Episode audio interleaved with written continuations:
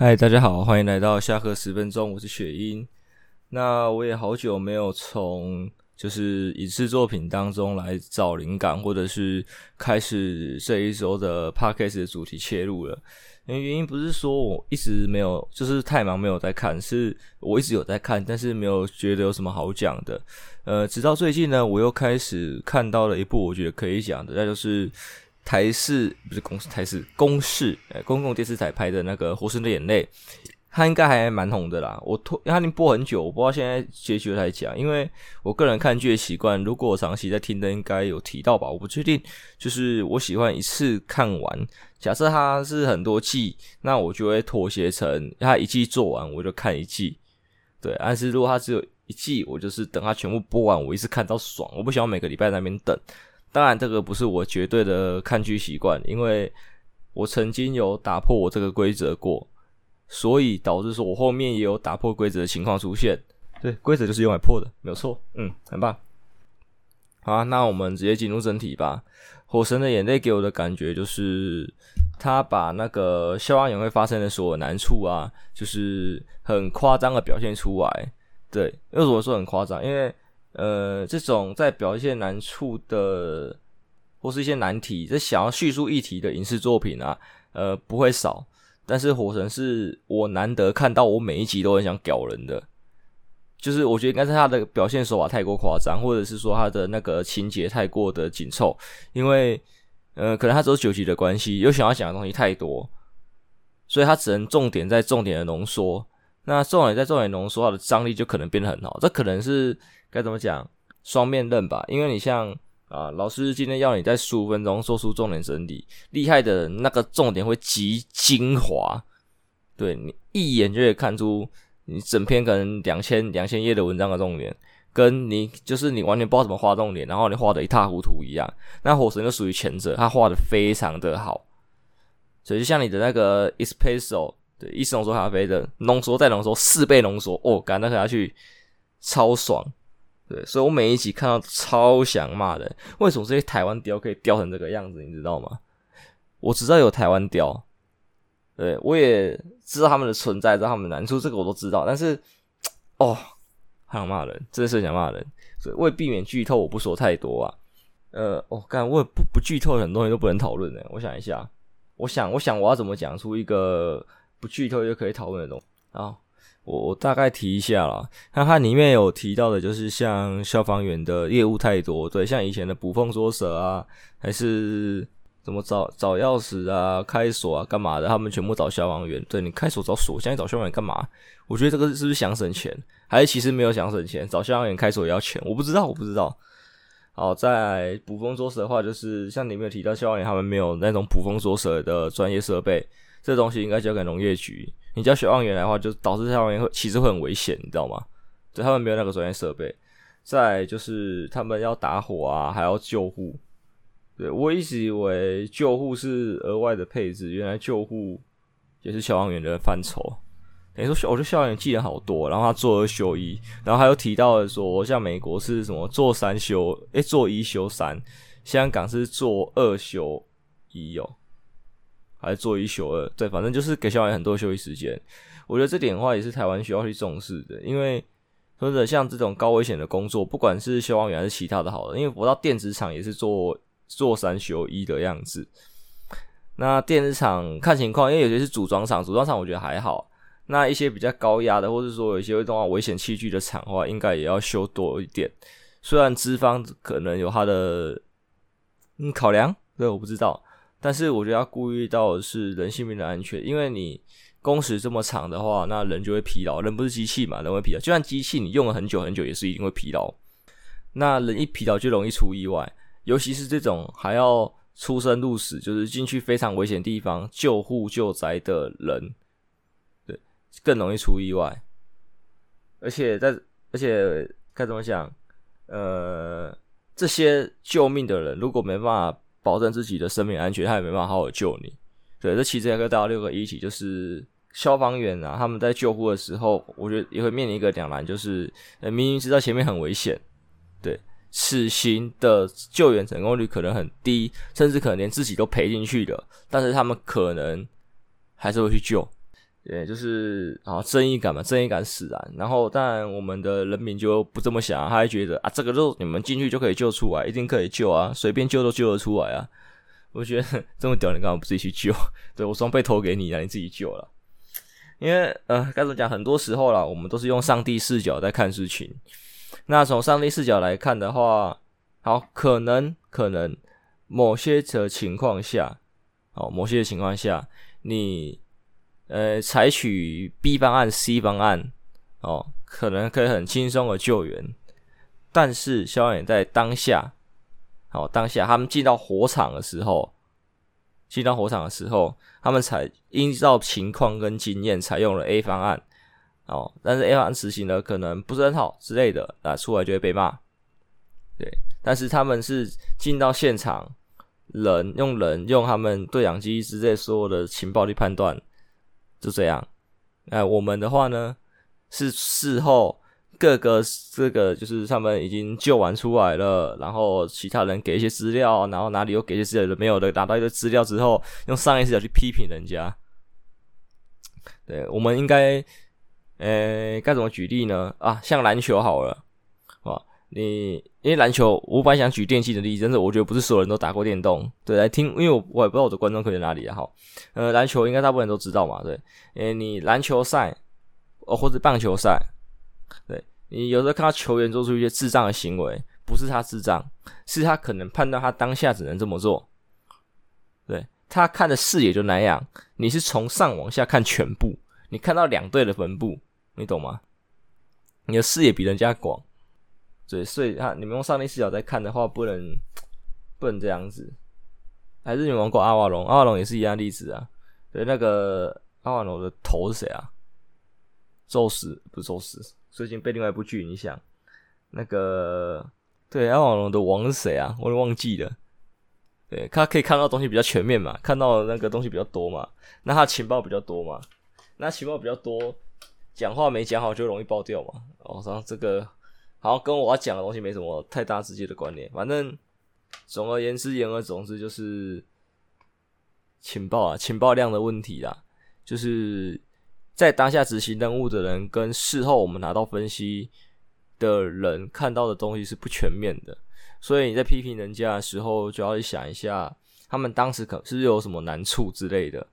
其实，呃，其实就是看完《火神的眼泪》之后，我也一瞬间在检讨自己，说我是不是在做？因为大家知道我 Podcast 有时候都会批评一些东西，虽然我会尽量的，我觉得我在尽量整理。但是我就会开始反思，说我是不是有不够中立的地方？我是不是没有帮他们圆好？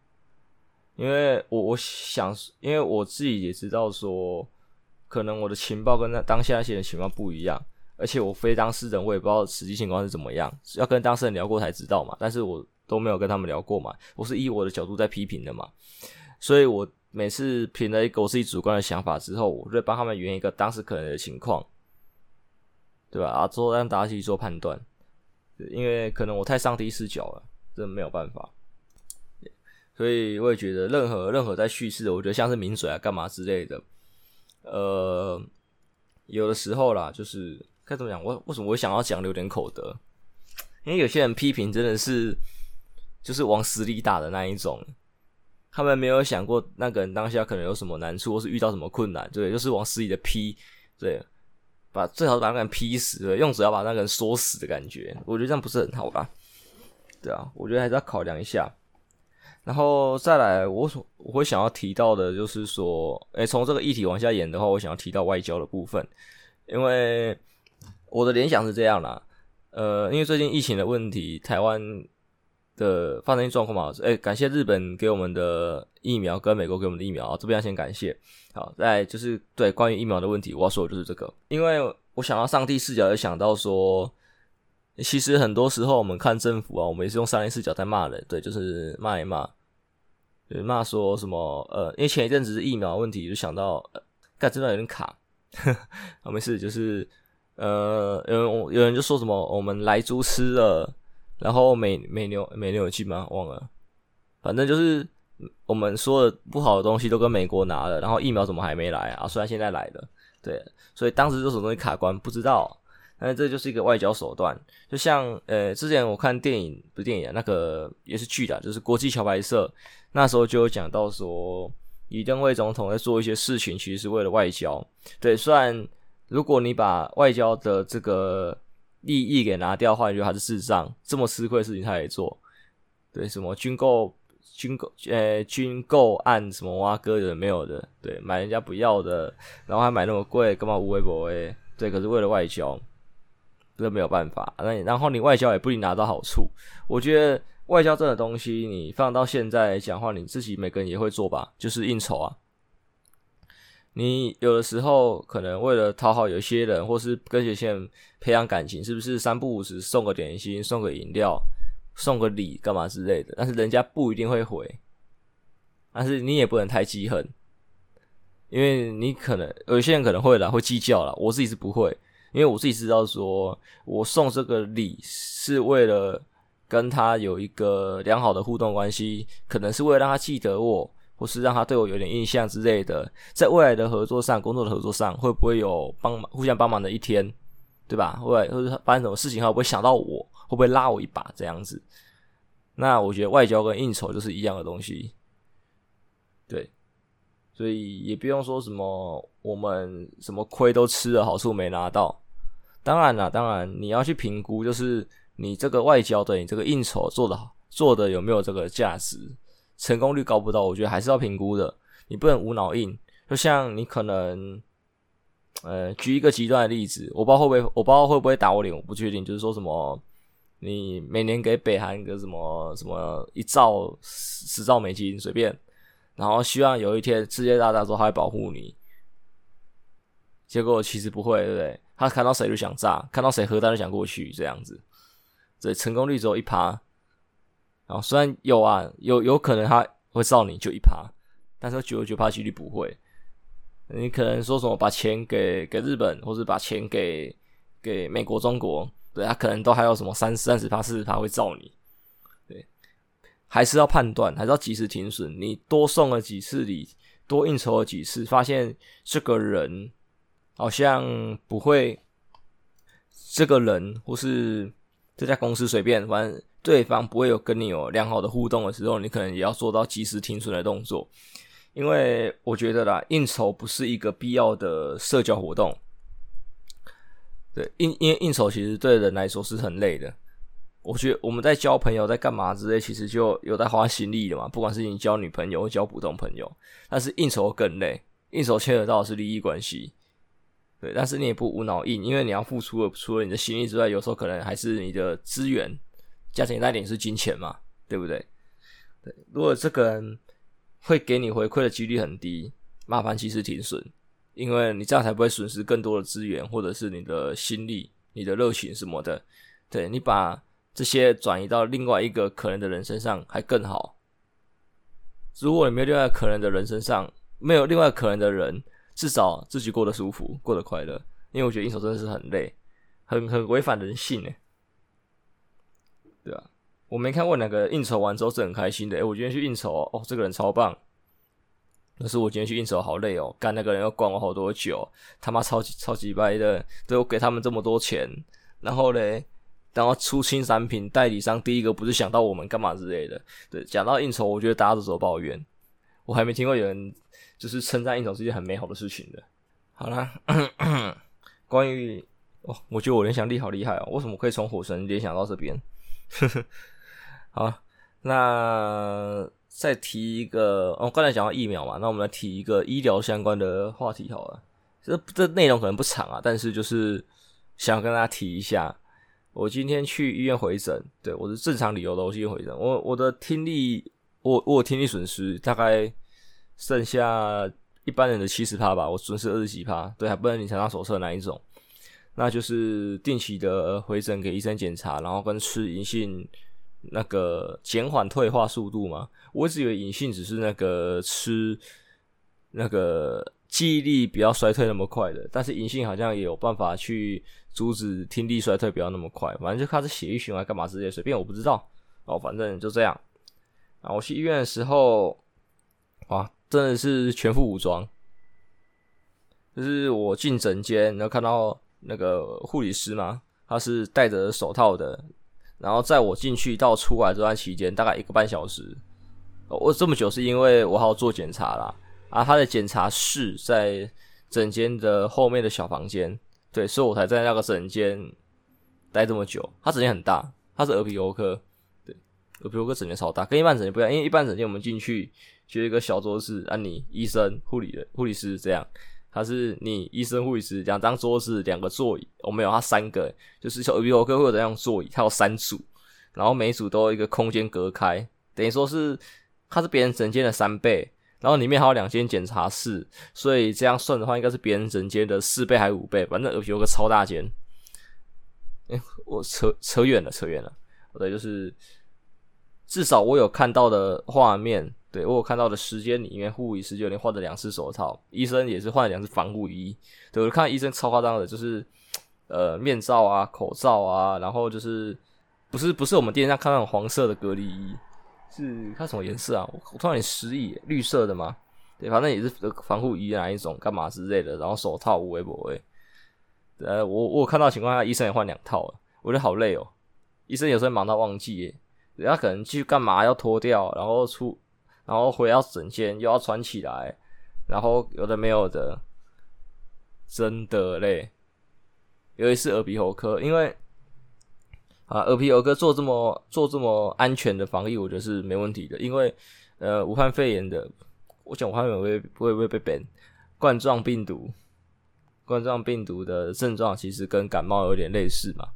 所以你在你没有察觉到你是可能是冠状病毒的情况下，你就会跑去耳鼻喉科做检查。那耳鼻喉科医生，我觉得就会是最危险的族群。像我今天去的时候，我的前一位病患，对，我听我我不知道我有没有听错了，因为我听到“快筛”两个字，应该是他跟医生讲完症状之后，然后医生建议他快塞。为什么听到？是因为我刚才说嘛，那诊间有三个椅子，所以可以坐两个病人。对，我就在隔壁而已，我就有听到。他中间是用那个窗帘隔住，不是用不是用墙壁隔住，所以我听得到。对，虽然我听力损失成这样，我听得到。对，我的猜应该是医生建议他去快筛，觉得他症状疑似有可能啊，是不是我不知道。所以我觉得耳鼻喉科其实真的还蛮危险的，医生防护做这么足是应该的。啊，其他的整间的我不知道，我不知道是只有耳鼻喉科这样还是全部都这样，因为我觉得应该是全部啦。因为我会有在那个耳鼻喉科的诊间看到他们有贴。那个什么防护衣穿戴顺序干嘛之类的，那个、那个、那个宣导的那个、那个什么海报，不是海报，反正就就就纸，就两三张，因为它步骤超多，防护衣超难穿，就是穿穿一张，然后步骤好多个，然后脱一张步骤好多个，然后一张包什么东西步骤好多个，好累哦，真的，我们要给我们这些医护人员一个 respect，真的。很辛苦，对你，你平常看病要看很晚就算了，哎，十二点，我去的医院的上午诊是什么？八点到十一点，我进去，我十点多去，我十二点四十几分出来，然后他后面还有病患，哇，医生真是很血汗，真的血汗，好了，辛苦他们了，我也只能。对，我只能喊口号，跟祝福他们幸福，祝他们不会生病，都能平平安安。对，虽然喊口号没什么屁用，我们大家应该都知道吧？我们这个看好的世界，台湾只示范一次笑话，跟我们的政府只会发一些口号，口号治国，感觉有点像对岸诶，对岸也是一堆口号，嗯，可是不能说口号不好啊，就是简单的口号是能让人民。最快速去呃发起一个行动的，对，你跟他讲说你要干嘛干嘛，有的没有的，乐乐等这个翻译作战怎样？哦，对，一张 A4 给他，太麻烦了，民众记不住。可是你给他一句口号，对，什么出门戴口罩，然后什么啊哥，呃，就两句话之类的，呃，但是他就知道啊，出门一定要戴口罩啊，回家喷酒精。哦，就这样，他就会喷。最基本的防疫是做到了。你跟他讲说啊，你出门一定要戴那个什么什么医疗口罩，干嘛之类的。看到谁要喷，哦手要喷，每几分钟喷一次，无微不微。然后接触到什么最好再喷。然后如果你要干嘛的话，哦口罩那个什么，呃，要戴的更好，还是酒精要再喷喷什么喷什么喷什么，还是哪里不要去，无微不微。跟他讲了整十几条，他记不住啦，真的啦。对，直接出门戴口罩，回家喷酒精比较快啦。口罩还是有，不是口号还是有用的啊，好不好？对，不能说完全没屁用。好。再来下一个我要提的，下一个我要提的，我觉得蛮好笑的，因为，诶、欸，这个东西在假日的时候就已经出现了，就是国民党提案说要全民普发一百万，然后最快六月忘记十几号吧，十八号吗？会进立院三读，如果通过六月底大家都有，不是一百万，靠北一万啊，哼哼，每人一百万，我还不爽死，直接炒股发大财，每人一万，然后我当时就觉得这个政策好像哪里怪怪的。因为我后来就想到一个问题，然后刚好今天在早上的记者会，柯文哲讲一句话，我觉得好像很符合我那时候听到这个提案的想法。他的原话是这样说的哦，我没有灌水哦，他叫做有这种在野党，难怪执政党这么嚣张。对，他讲的很好，这边话我就要讲到两个面向了，第一个。那个我们的执政党票数过半，所以任何的在野党，我觉得都没法撼动。这个我真的头很痛，没有办法。但是事情已经发生，我们就算了，下次改进好不好？大家下次改进，各位台湾人下次改进。那第二个就是我们的在野党一天到晚在耍智障。虽然我这样讲的可能很毒，可能也用我用上帝视角在看，但是我的分析就是这个样子。其他事情我们就不说，我们就说以这这个每人普发一万块钱去去讲好了。呃，很多政策，对，就像其实，在火神里面有讲到嘛，是呃政治啊，政治水很深，大家都知道。那你有时候会觉得说，呃，为什么政府官员要去做一些可能办一些联欢晚会啊，还是说送送送奖金，对，纾困送钱给大家，无微不微。对，他说，与其你把钱来这个，不如像市长讲的，你就是一直去买疫苗嘛，想办法买嘛，加价买嘛。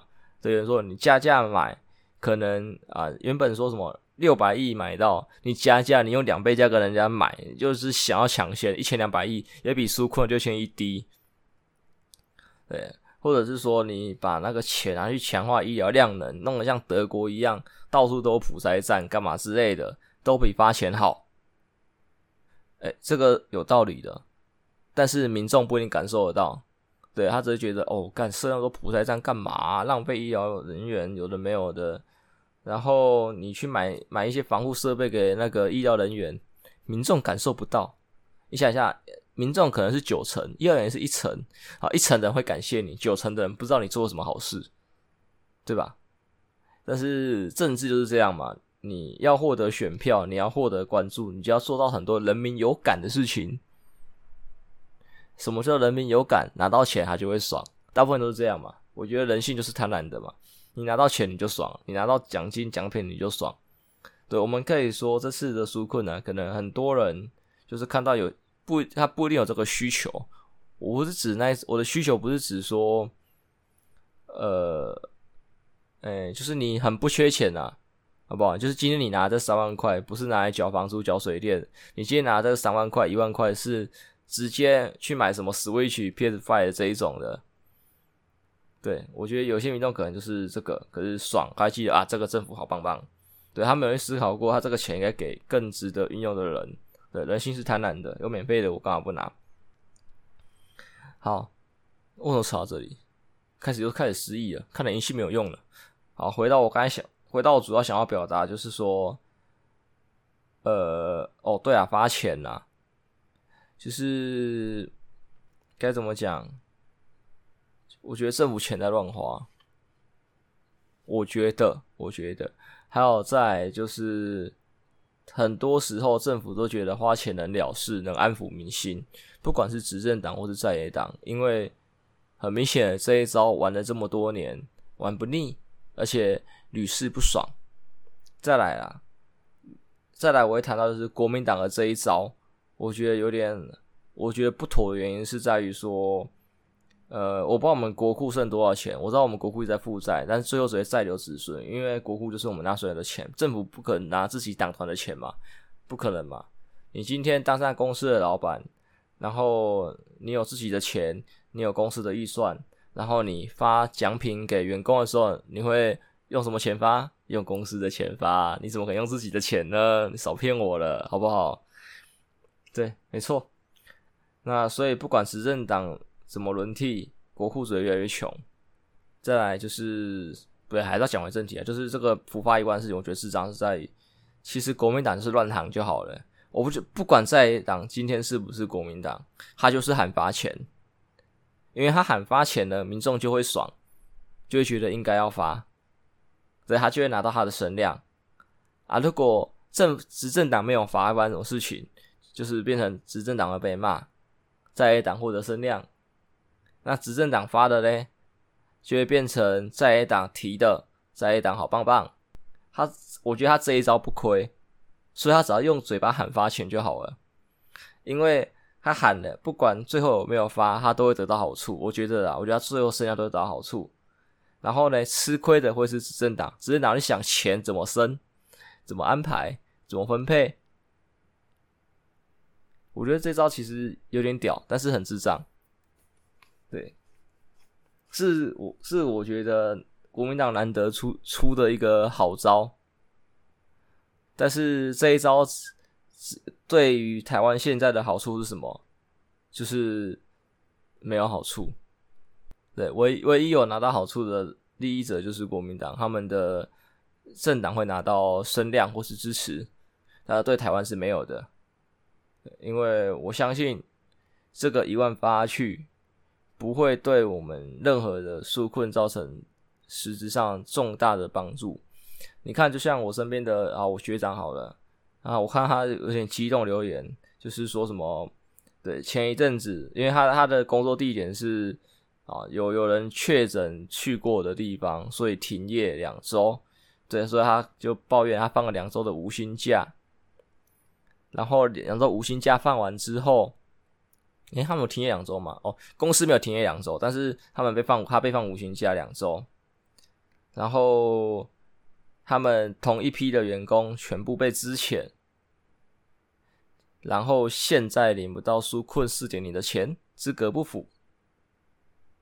对，他这个资格审核啊，本来就有点问题。对，其实不止纾困啊，就用最古老的那个中低收入户，真的就是了，对吧？大家应该都听过一些鬼故事。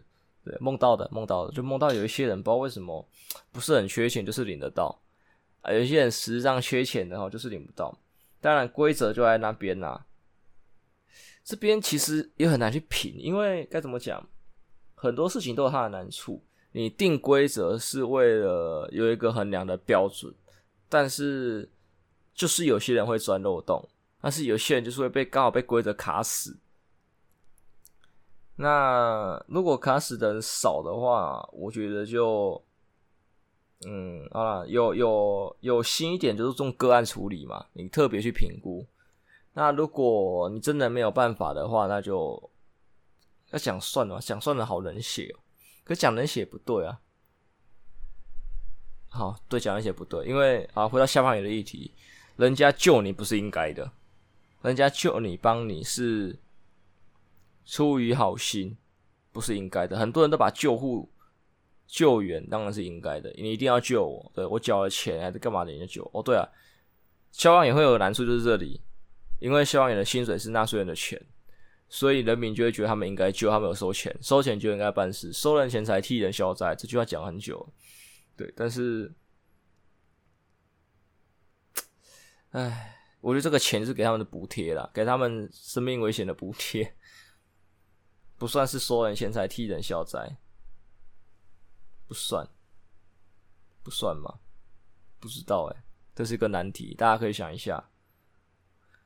对，那如果今天他们没收钱的话，会不会大家更一面倒的要帮这些消防或救护员讲话嘞？会不会？他没收你钱呢，他没欠你，他要冒着生命危险救你，合理吗？我不知道。啊，总之回到刚才纾困的那边，就是